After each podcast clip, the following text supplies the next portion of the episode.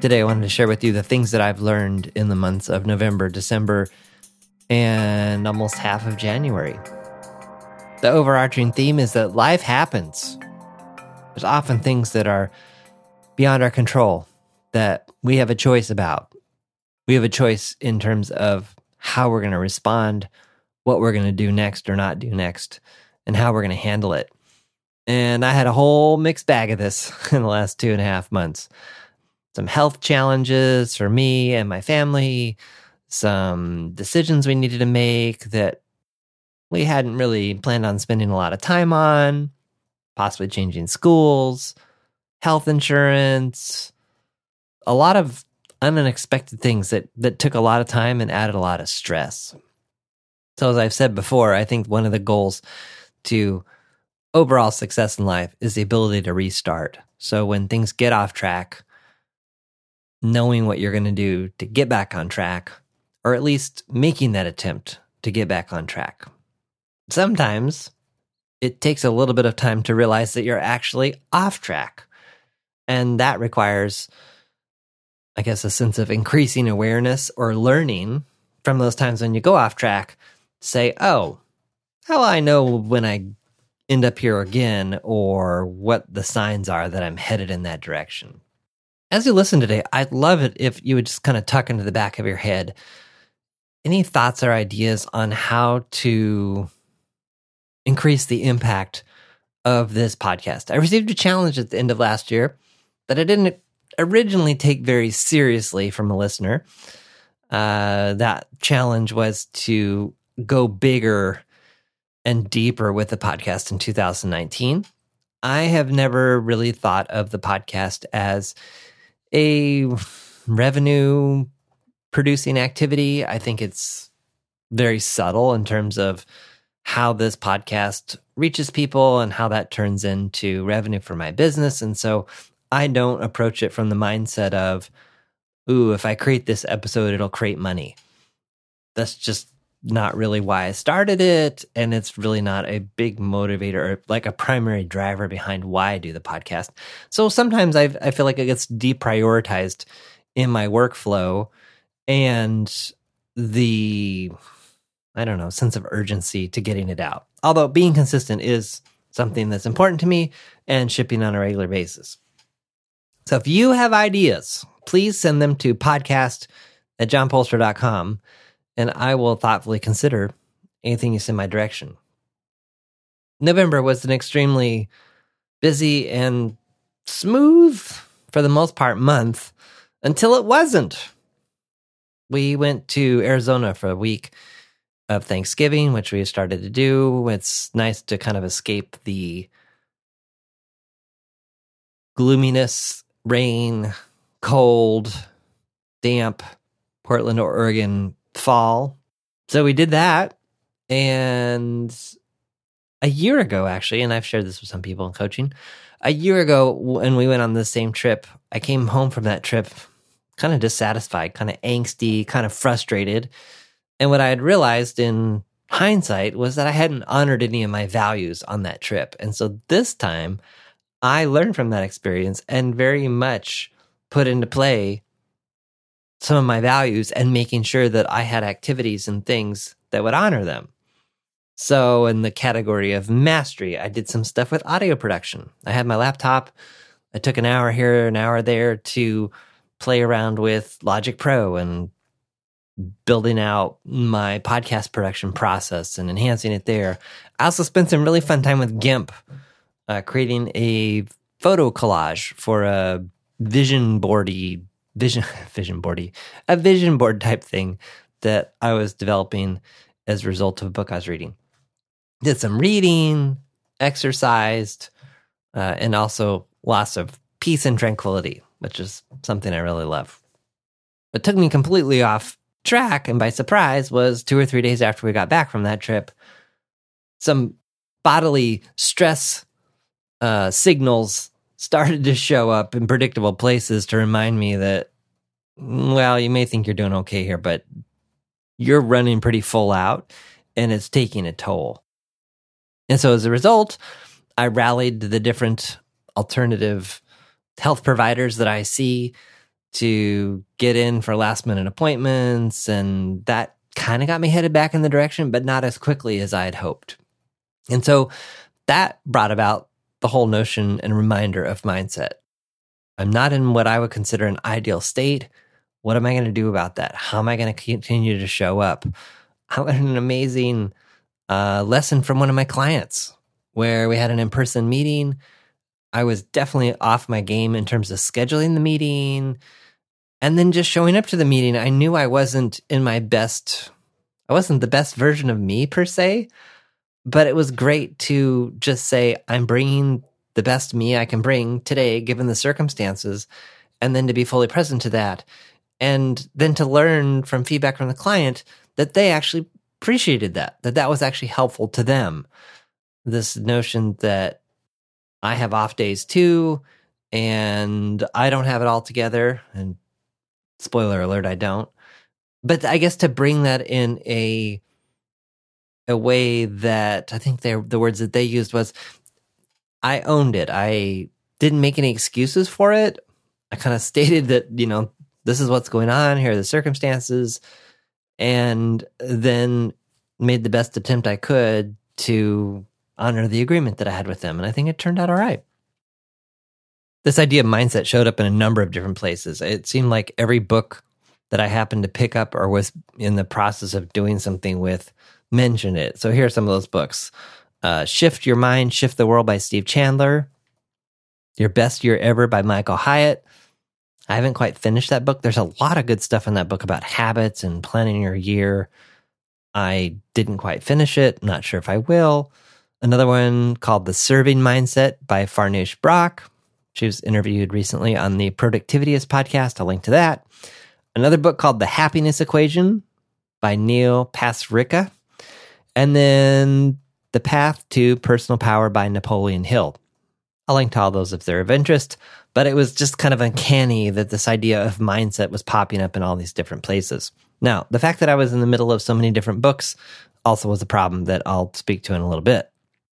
The reason that mindset is so, so critical is that what I'm finding over and over and over again is that our minds can either bring us up or bring us way down based on the story that we're telling ourselves.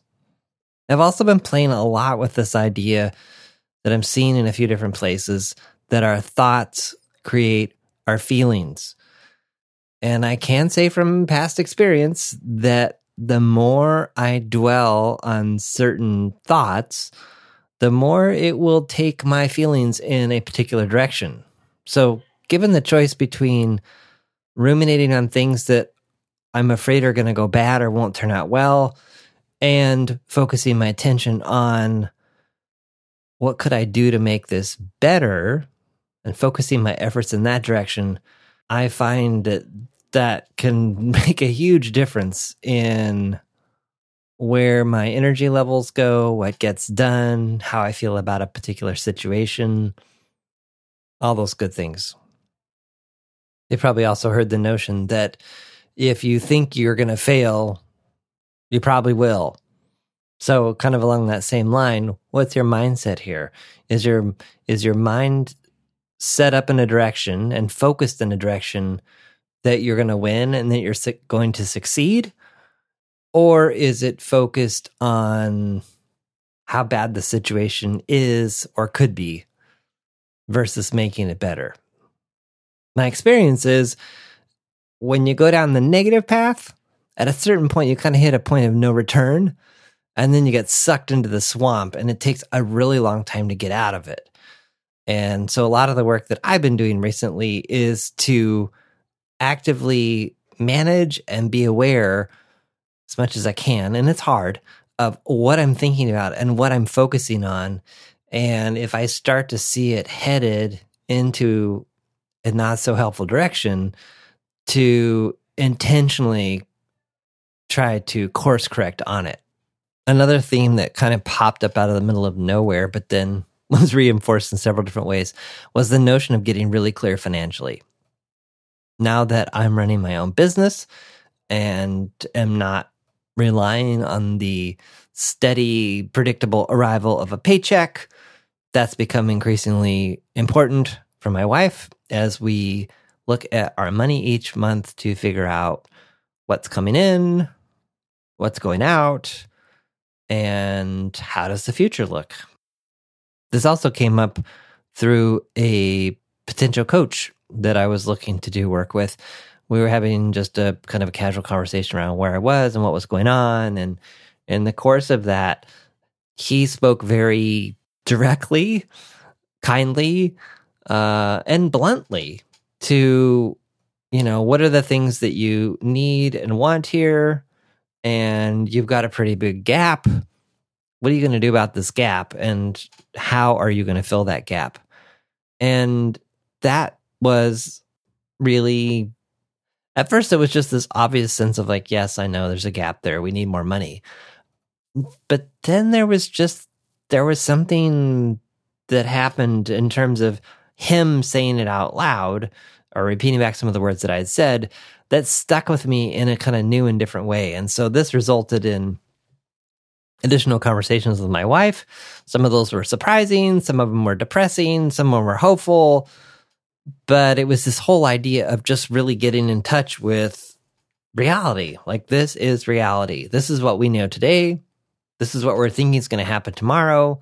There's no, there are no guarantees, but these are the numbers. What are we going to do about it? Now, this also coincided with a course I really recommend. It's called Financial Freedom. It's an online course to the Portland Underground Graduate School. I happened upon this course because I taught a course earlier in the year on podcasting through them. And that course got into, you know, how much money do you need for retirement? And I've kind of never really given much thought to that answer except that, well, we're saving when we can.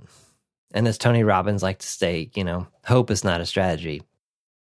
So that was a that was another really important realization of okay, what what would this number need to be? And years ago, yeah, we had a financial planner, you know, look at our portfolio and do projections and say, okay, yeah, if you keep saving at this rate and do this, you'll, you know, there's this percentage chance that you'll have enough money when you retire.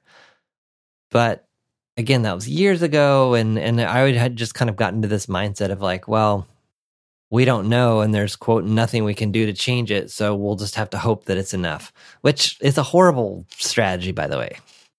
It can be a coping mechanism, but I don't think I know it's not the path to financial freedom and success. So here are some things that I would challenge people to really consider and figure out for themselves. And you know, just as a disclaimer, I'm not a financial planner, so you know, don't hang the rest of your life on on these suggestions. Like, do your own due diligence. But here are some things I think everyone should know. How much money comes in every month? How much do you need to live on? What are your reserves? So I start I've we've started looking at a spreadsheet that takes how much money we need to live every month and divides it by the amount of cash that we have. I'm sorry, it's the other way around. We take the amount of cash we have and we divide that by the monthly amount that we need every month. And that tells us how many months of cash we have. From one perspective, that's given us some peace of mind. Okay, we've got some good runway. From some other perspectives of like, how long is that runway? Hmm, maybe not as long as we would like. Or uh, looking at month to month to month, we're able to say, oh, look, the number of months of cash is not going down. It's static. That's a good thing. Or look, the number of months of cash is going up. That's a that that means things are definitely headed in the right direction. Um, but if you don't know how much you need to live every month, you can't do that calculation. So I think everyone should need, everyone should know that number, and you should know like what are our reserves.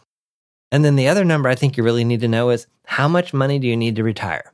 Now, there's some quick and dirty ways to do this on the internet. You can Google them. You can meet with a certified financial planner. Um, there's many different routes to go at getting this number. But the surprising thing I found through this financial uh, independence course was in some ways it's a big scary number. And in other ways it's not a big scary number when i took a look at okay what do we have? How many more years? Would we have to save? What would it look like if we compounded at different rates? And then it becomes another one of these things where it's the facts these are the numbers and what do we want to do about them and I think there's kind of a process that we go through when that happens. Uh, maybe maybe it's like this the, the grieving, the stages of the grieving process, but it's like, okay, that's really what the number is. Whoa. Or wow, that's exciting. And then the reality of okay, what do we want to do to meet that number? What now we're taking ownership, now we're taking action towards what we really want versus the head in the sand approach, which is, well, I don't know what it is. And even if I did know, I couldn't do anything anyway. And maybe there's some reasons why you don't want to know those numbers or the reasons that you don't want to do this work. And I would I would challenge you to think about like what's underneath that. What is it that you believe about your situation or what would it mean if you did the math and found out that you don't have enough money? Or is there a certain story you're telling yourself about who you are, what that means about yourself because your number is too big or too small or whatever. Through this financial freedom class through Portland Undergrad Graduate School, I also discovered this whole world that I kind of knew was out there, but I didn't really know about. Uh, the acronym is FIRE, which is Financially Independent Retired Early. I don't subscribe to all of their notions, but that's a it's like a it's like a whole nother world that I didn't really realize existed. So, learning some interesting things there too. I also relearned the power of a clean desk. Clutter, if there's any reoccurring theme through these stressful last few months, it's been that clutter and not being able to find stuff just amplifies and doubles the stress level. So, for about, I don't know how many days, during the Christmas holidays, my office, my home office here was a disaster. And it took me probably three or four days to clean it up of just chipping away at it each day, making little decisions. But now I've got a desk space that only has things on it that I use. I'm able to find what I need. and there is just something amazing about walking into it after I've been downtown at the Capital One Cafe or out and about or even starting the day to walking into a desk space that is just completely free of junk and clutter. I also did this in my bedroom. I had clothes and suitcases. It just, anyway, there's just stuff everywhere. And so one morning on a quote work day, I went up there with the vacuum and everything and just went to town and cleaned it all up. So don't underestimate the power of decluttering and clean, clear spaces when you're under stress. During this time, I also learned the importance of having the right people to talk to, learning and being reminded that certain people are helpful for certain things, and that, you know, one person doesn't have to be your catch all for all areas of your life. My encouragement here would be to stay in regular contact with people that you consider to be part of your support network. Even if it's just a simple, hey, I was thinking of you. Is there some way I can help you today? A couple more things along this theme of stress and decluttering was the realization of needing to focus, consciously choosing what I'm focusing my time on, prioritizing that focus, and then also just not allowing myself to add more stuff until something else went. So one category there was books. I was reading way too many books.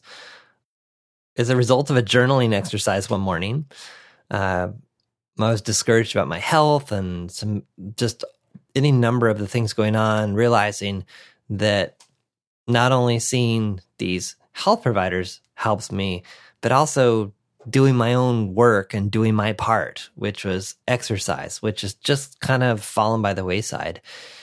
And so I just started a free writing exercise in my journal, just writing about exercise.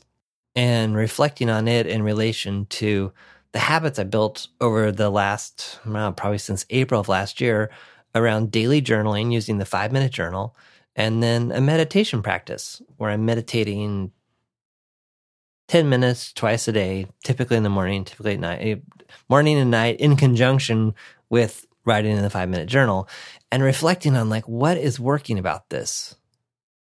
Why do I, why have I been able to do that so consistently and not these other things? What I found here was that with the journaling, it's simple. It's three prompts in the morning. Three things. What am I grateful for? Three things. What it would make today great? Three things. And then a personal affirmation or a personal um, aspiration, you could also call it. And then with meditation, it's like, well, it's 10 minutes. How can I make 10 minutes happen? There's a place to track it. I start the app and that's it. And I'd done it over an extremely long amount of time, which is even a shock to me. What were the keys there? Well, the keys with the journaling and the meditation is that I was going to do it for at least 41 days. And then if I, you know, failed in my chain of 41 days, I would start over again. So I thought, okay, what could I do with exercise? How could I make exercise easy? And so what I did there was I just said, well, it just has to be 30 minutes. It can take these different forms. And I got to do it for 40 days. And like the journaling and the meditation, I'm not going to skip a day. That was a that was becoming a very easy cop out of like, well, you know, I've kind of exercised a lot yesterday, so you know, my body needs to rest. And that's bogus. I think body needs to rest, but walking a couple miles is, you know, in a given day, since I've done it for a long time, is not a big deal. So I don't need quote a rest day from that. So starting on December 31st, and now today is January 11th. I've done that. I've done all these the the journaling, the exercise, and I've also added in. So this financial freedom class requires a lot of work, and so I just have a a requirement that I have to spend 30 minutes on it every day. It doesn't matter what I get done, but I have to sit and concentrate for 30 minutes every day. And all those books I mentioned earlier that I was reading that I wasn't that I hadn't like I set those aside. Once I'm caught up on the financial freedom course and these other things. I may pick some of those books up. I may not. We'll see. So, my challenge to you would be how are the daily routines in your own life? How can you make things into a habit that's not onerous, that just kind of becomes part of your muscle memory? The meditation and the journaling, the only conscious part of it in a given day is making sure that there's time to do it. So planning ahead. If I don't do it, it will pop into my mind later that, oh, you know what? You forgot to do it. But that doesn't happen that often because it's easily achievable. It's an established habit. And I know what I'm going to do. I also, during this time, listened to a really good book on habits called Atomic Habits by James Clear. I highly recommend that book. I listened to the audio form of it and I requested the library when it comes in, I'll just give it another quick skim read to pick out some other good things for it. But please do not fall into the trap of getting a book on habits so that you can finally get your habits going. Like just get your habits going. I think continuing to read and research on these things can become a form of procrastination. The other thing that I'm doing is taking stock of each day. So I created a little log in a in a document that's broken into three it's a table that's three it's like three columns and i'm just reflecting on so the the headings are mind body and clients because i'm also um, doing a 90 day every single day as part of this new thing that i'm doing i'm reaching out to a new person every day just to build this habit. I want to build a habit around um, being in contact with people and looking for ways to serve. It naturally also fits into building my business. And the idea behind this is if I could build a habit, and I believe I can, around interacting with people and serving people and contacting and being in contact the same way that I've done journaling and meditation, the revenue side of my business is eventually going to take care of itself. So, in this, doc- and I'm using this document, by the way, to also kind of track the different um, health things of like, well, what's working, what's not, what am I noticing? Um, when do I feel better? When do I feel worse? Uh, and just there's no judgment, there's no real formula to it. It's just I just kind of write down whatever comes to mind. Spend five, ten minutes on that uh, in the morning, at night, if I get a chance. Usually at night as well. So that would be another suggestion here as well to just kind of reflect on what's happening.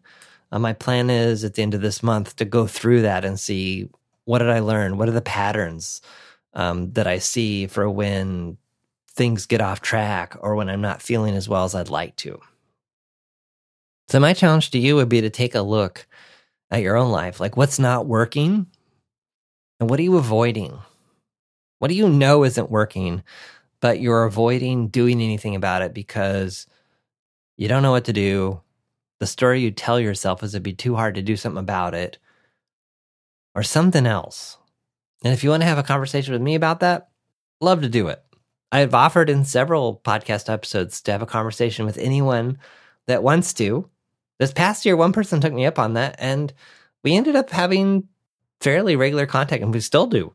So I'm not saying that just because we have a conversation that we might become best friends, but anything is possible. I, I think what I could, I don't, I don't know if I could guarantee it, but I, I think that if we have a conversation, we'll both learn something and it'll probably be interesting. So if there's something that, I don't know, sparked your interest in the things that I shared here that I'm learning or struggling with, uh, that you'd like to go deeper on, or maybe even you know there's a gap or there's something missing and you just like to dig a little deeper with another person, that person be me, love to have a conversation with you. Could also be that maybe your year is off, not off to the start that you'd like it to have, and you want to course correct before it's too late. And one last encouragement around reaching out to me please don't make up any stories about whether I'm too busy to talk to you or if what you have to talk about is not important or um, I'm pretty good at managing managing my time, except when I'm not. uh, but we'll, you know, my encouragement to you is to reach out. Yeah, even if your year is off to a good start, but you want to supercharge it, having a conversation can also be another great way to get that going. And figure out what that might be.